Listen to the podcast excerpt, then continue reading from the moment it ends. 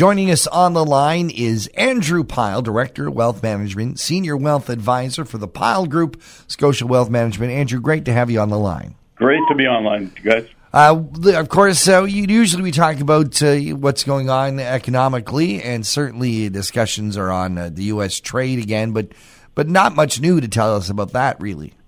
No, it's pretty pretty quiet start to the week. Markets have been a little bit better, John, um, but as you mentioned, we're actually focused on what's happening with U.S. and China with respect to trade as U.S. officials go to Beijing this week uh, to have high level meetings. But until we get that uh, details from those meetings pretty not much for the market to chew on.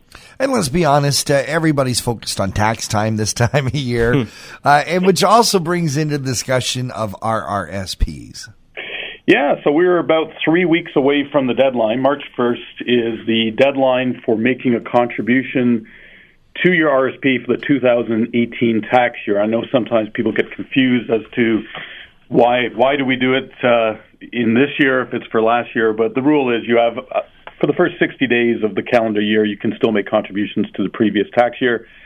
And last year, your RSP contribution room would have been dictated uh, largely by what your earned income was in 2017. And those are figures, John, that we can see on our tax returns or our tax assessments uh, when we get them in May or June of each year. Uh, you know, where John and I were talking off air. Uh, John's uh, well, about twenty four years old, twenty three and three quarters, twenty three and three yeah. quarters. yeah. Still sitting on a phone book here. um, but we we were talking, and he said, "Well, you know, boy, that's probably something I should think of when I get older." And I was thinking, ah, I kind of wish I thought about it when I was his age.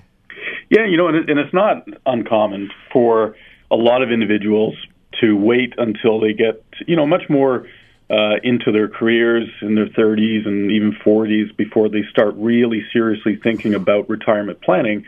And the RSP is still one of the better tools that we have at our disposal to save for retirement. Um, but I usually tell people, you know, it's, it's never too early. And, you know, we have a lot of individuals in Canada that are, you know, in their late teens, early 20s, uh, not necessarily making a lot of money. So they would say, well, I don't really need an RSP for tax purposes. I don't pay a lot of tax.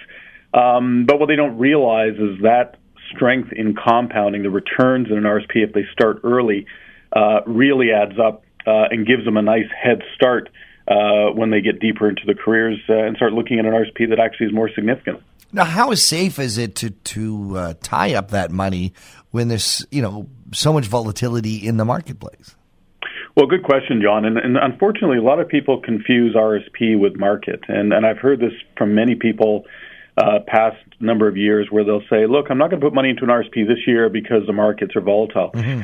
Thing to keep in mind with an RSP, an RSP can be invested in in so many different things, John. So, for example, if I had an RSP, I don't have to have any of it attached to the stock market if I don't want to. I could actually have an RSP that has GICs in it if I wanted to be extremely safe.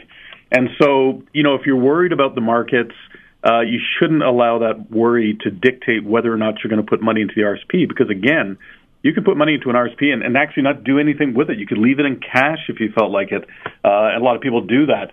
The most important thing is to get it in there uh, for, again, the compounding reasons we just talked about, but also the tax reasons. Um, having that tax refund in May, June uh, can come in handy for individuals.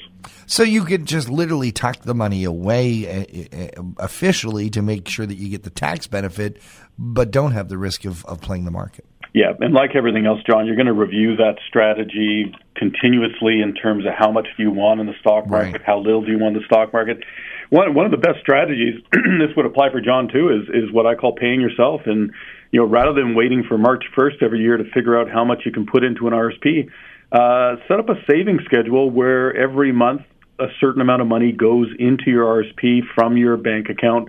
Uh, you don't see it, and the great thing about that, if you don't see it, you don't spend it. Mm-hmm. Uh, then by the time you get to March 1st, you probably have already done your contribution for the year, and you're not tied up into this mad crunch that a lot of people get into in these last few weeks of February.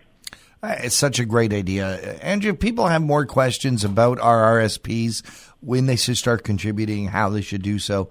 Uh, where should they uh, reach out to you?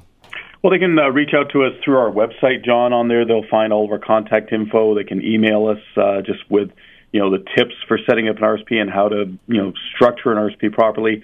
Uh, in addition to that, we've also got a lot of our research that we put on that site, pylegroup.ca. Fantastic. Andrew Pyle, Director of Wealth Management, Senior Wealth Advisor for the Pyle Group, Scotia Wealth Management. Thanks so much for joining us on Talk of the Town. My pleasure, John. You have a great week.